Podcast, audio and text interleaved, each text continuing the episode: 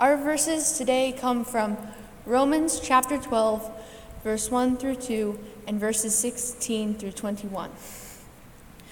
I appeal to you, therefore, brothers and sisters, by the mercies of God, to present your bodies as a living sacrifice, holy and acceptable to God, which is your spiritual worship. Do not be conformed to this world, but be transformed by the renewing of your minds, so that you may discern what is the will of God, what is good and acceptable and perfect. Live in harmony with one another. Do not be haughty, but associate with the lowly. Do not claim you are wiser than you are. Do not repay anyone evil for evil, but take thought for what is noble in the sight of all. If possible, so far as it depends on you, live peaceably with all. Beloved, never avenge yourselves, but leave room for the wrath of God, for it is written, Vengeance is mine, I will repay, says the Lord. No. If your enemies are hungry, feed them. If they are thirsty, give them something to drink, for by doing this you will heap burning coals on their heads. Do not be overcome with evil, but overcome evil with good. Done this once already, so I'm pretty much a professional. Um, we've been doing a Bible study on growing our faith called Stretch. It started with us discussing how flexible we are, both spiritually and physically.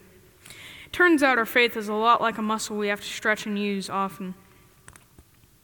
Every week during the series, we were asked to make one of the five stretch commitments. One of them was show up.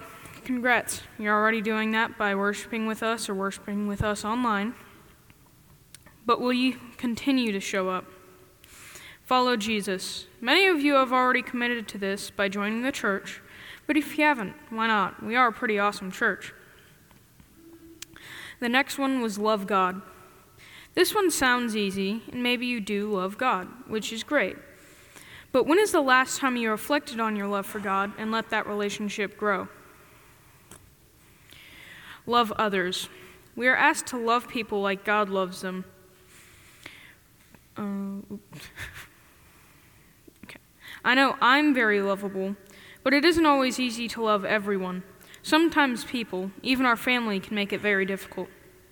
The final commitment we were asked to think about was asking questions. Let me tell you, in youth, we ask a lot of questions. What are we eating for MIF? When is the gym floor done? Can we have another lock in? But I'm talking about serious questions that help you stretch your faith. It's normal to have doubts or want to know more about something. If you have an interest in a topic, the first thing you do is Google it. When it comes to faith, the Bible, or your pastors can be like your Google. So you might be wondering why a sixth grader is up here telling you what you need to do to stretch your faith. While I know that it is unusual, I have a reputation in youth group for always having an answer. It may be sarcastic and I may like to make people laugh, but I try to be honest in all of my responses. The next part of this series focuses on a letter written by a man named Paul to the Christians that lived in Rome. This is now called the Book of Romans. He wrote about how we find salvation through Jesus and how God's salvation impacts not just our eternities, but our everyday lives as well. Transformation is the goal, Paul said. Only God can transform us, but there are certain things we can do to make that transformation easier. for God's transformation to take place. Stretching and growing our faith can mean picking up new habits and letting go of bad ones. Paul gives us a specific thing, list of things we need to let go of in order for our faith to grow, like being proud, being know it alls, holding grudges, looking for revenge, and letting sin control us. There are a lot of don'ts in this part of Paul's letter. Depending on your personality, you might react differently to that. Some people like clear guidelines, and some people will immediately want to rebel because they don't like being told what to do. Sometimes people can feel ashamed or overwhelmed because they don't know how to stop the bad habit. The problem with long lists is that it can't it can make it hard to follow. If you tell me what not to do, then what am I supposed to do?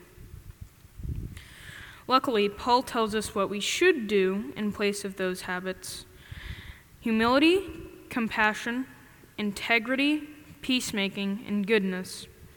Letting go of our bad habits isn't always easy, and it's sometimes a difficult stretch. Thankfully, we don't have to do this on our own. God's Spirit lives within you and gives you the power to let go of the bad habits and behaviors that are holding you back so you can grab something new. Have any of you ever pulled or sprained a muscle? Sometimes it can happen because you haven't been stretching enough, and sometimes it happens because you stretch too far. This isn't a failure, but an opportunity to learn. Paul even tells us that sometimes things that seem like failures are what make our faith stronger. Jesus won't be angry, disappointed, or even surprised if you make a mistake. He knows exactly who you are and how you struggle, but He loves you anyway. I mean, who wouldn't love us? Am I right? The other great news is that you have a church family here to support you and help you too. Everybody should know that God loves you and helps them, loves and helps them. So just know, stretching your faith shouldn't be rushed, but it helps a whole lot to try. The bottom line is that while stretching and exercising your faith may be difficult, God is your spotter. Broaden your horizons and learn God's love. It's the least you can do for Him.